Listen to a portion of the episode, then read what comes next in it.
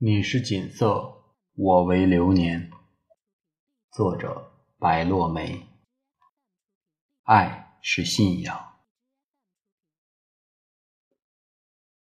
世间有没有一种爱，叫不离不惧？有没有一种人，叫不生不死？或许这只是人在无奈时无端生出的想法，不可当真。三毛有一本文集，叫《雨季不再来》，记载了那个原本该美丽多姿却烦恼不断的年少光阴。检点回忆，难以分辨出有多少情节可以擦去，又有多少故事可以珍藏。顾福生走之前，把三毛托付给另一个画家韩香凝。韩香凝亦是一位年轻的画家。他洒脱明朗，喜爱穿白衬衫。三毛曾有一段文字这么回忆他：一个不用长围巾的小王子，夏日炎热的烈阳下，雪白的一身打扮，怎么也不能将他再泼上墨色。这个明净的大男孩与顾福生性情两样，但三毛和他在一起，亦觉得轻松自在。他们的师徒缘分很是短暂。不久，韩香宁去了纽约。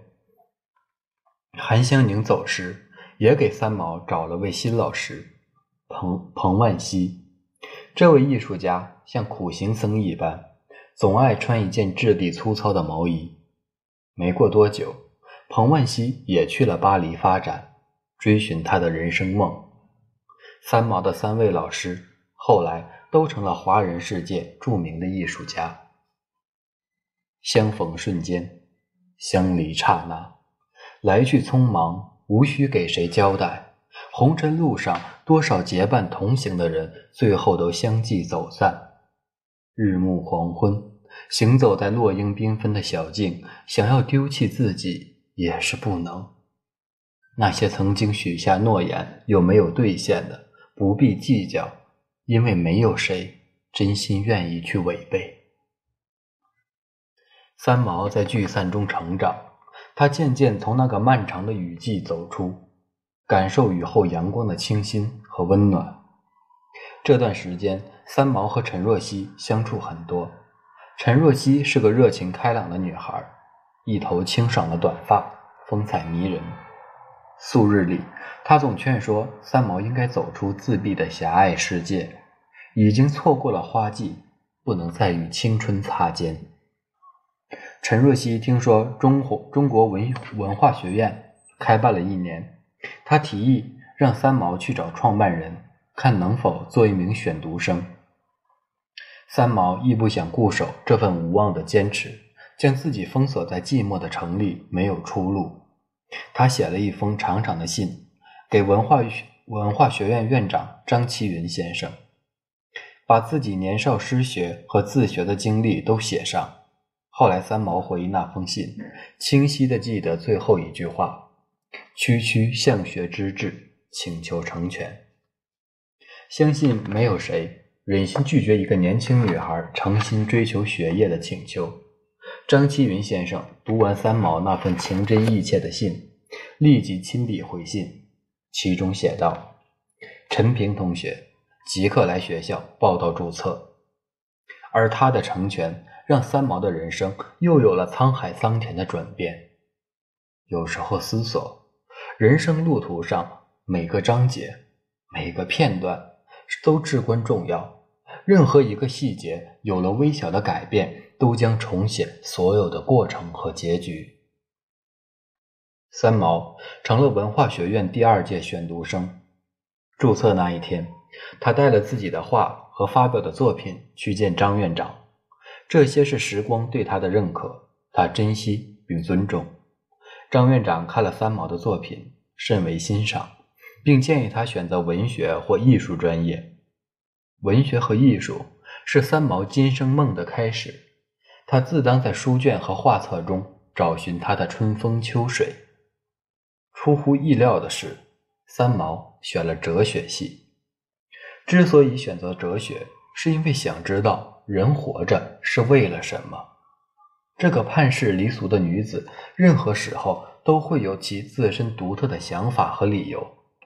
但正因为如此，她的笔才能撰写出那么多不与世同的故事，成为一代富有传奇色彩的作家。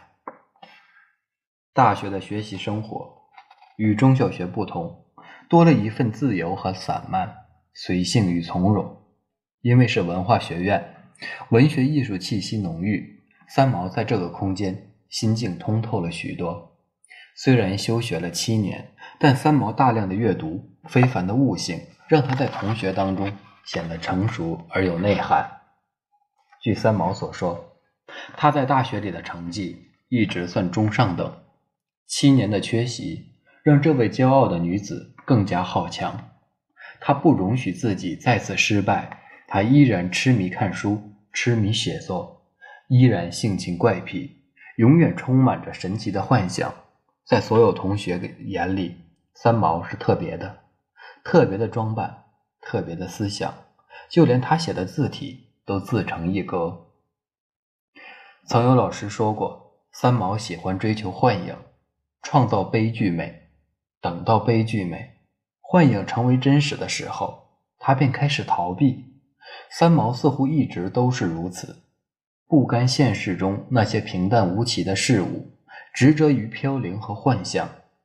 这样的女子，内心世界永远是一片汪洋，波涛不尽。她的情感亦不肯平静，一旦选择了，是要纵浪到底。有人的地方就有纷扰，就会生出爱与恨、悲与喜。以往他的世界里只有一扇窗、一个人、一种爱。如今他走进了拥挤的人流中，势必有那么一个人、一桩情缘为他等待。是的，倘若没有这个人，三毛的大学生活应该淡若流水，静如兰草。三毛是幸运的。在他最美的年华，为一个美丽的男子奉献他一颗宛若朝霞的初心。尽管这段情缘没有结下幸福的果，甚至把他伤到无以复加，被迫从此沦落天涯，但他此生无悔。他甘愿做他生命中那个最痴情的旅人，为他红颜尽欢，一世独立。舒凡，本名梁光明。戏剧系二年级的学生，比三毛高一个班。那时已经出版两本集子，是学院里叱咤风云的才子，英俊倜傥。就是这个男子在三毛的心里住了几年。他是三毛真正的初恋，爱到没有信仰，爱到远走他乡。尽管在此之前，三毛亦有过暗恋，但那种情感。像是未成熟的青涩果实，不足以令他尝遍百味，过尽千帆。他渴望一场惊动山河的爱，让他斩去所有悲伤怯懦的昨天。昨天，他需要这份爱来唤醒他沉睡七年的灵魂。尽管文字给了他无尽的幻想，却给不起他刻骨铭心的爱与痛。这个男孩是当过兵才来念大学的。过去他做过小学教师，看了他的文章后，我很快就产生了一种仰慕之心，也可以说是一种一个十九岁的女孩对英雄崇拜的感情。从那时起，我注意到了这个男孩子，我这一生所没有交付出来的一种除了父母手足之情之外的另一种感情，就很固执的全部交给了他。这是三毛在《我的初恋》里写的一段话，多么固执又痴心的女孩，她的思想无有止境，她的爱却深情纯一，她不肯轻易为谁改变，一旦爱了，可以不要自己。三毛对这个男孩像信徒一般，跟着他，敬仰他。那段时间，只要有舒凡的地方，就必然可以看到三毛的身影。三毛放下一切自尊和自傲、自卑和软弱，就这么如影随形的跟了他三四个月。舒凡明知道这个女孩在默默的为自己付出和奉献，但他始终保持缄默。他的冰冷让三毛的心受尽煎熬，每日陷入相思的河里，不知所措。这是一场无可救药的单相思，让三毛尝尽了酸涩和痛苦。但他始信，终有一日，他会与他执手相看，对影成双。那时候，三毛的作品相继在报刊杂志发表。在学校，他虽不及舒凡那般声名远扬，却也是位多情才女。可为什么他对她的存在总是那么视若无睹？骄傲如他，或许永远不肯为任何女子轻易低眉。三毛知道。固执的痴守未必是追求爱的最好方式，他需要一个机会，一个可以令他愿意与他一起坠落爱河的理由。缘分为这段爱情拉开了美丽的序幕。有一次，三毛发表了几篇文章，拿到稿费，在学校请客。当同学们吃着菜、喝着酒，闹得正兴时，走进来一个人，这人正是舒凡。三毛为他的突如其来感到惊喜万分，他甚至期待今晚这场青春聚会，他们会成为一对主角。三毛起身为这个暗恋了几个月的男子倒酒，试想今日他该是不能拒绝。他眼中万种柔情，他依旧冷漠如霜，只将杯中的酒一饮而尽，自此只和别的只和别的同学三杯两盏的对饮去了。再不肯转过高贵的头，多看他一眼。不一会儿，他便挥手离开，像是害怕与三毛有任何交集。三毛心底被这种挫败感狠狠地击伤，他再也没有心情来招呼任何一个同学，只坐下来自斟自宴，一解愁烦。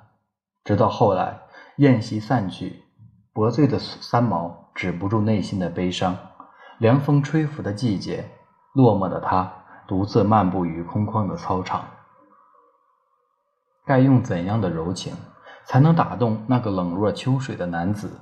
又该用怎样的故事，才能续写人生经典的传奇？三毛不知，那个叫做爱情的词，离他只有一步之遥。不知幸福原来可以触手可及。当爱成了一种信仰。他必会以痴情的方式相报。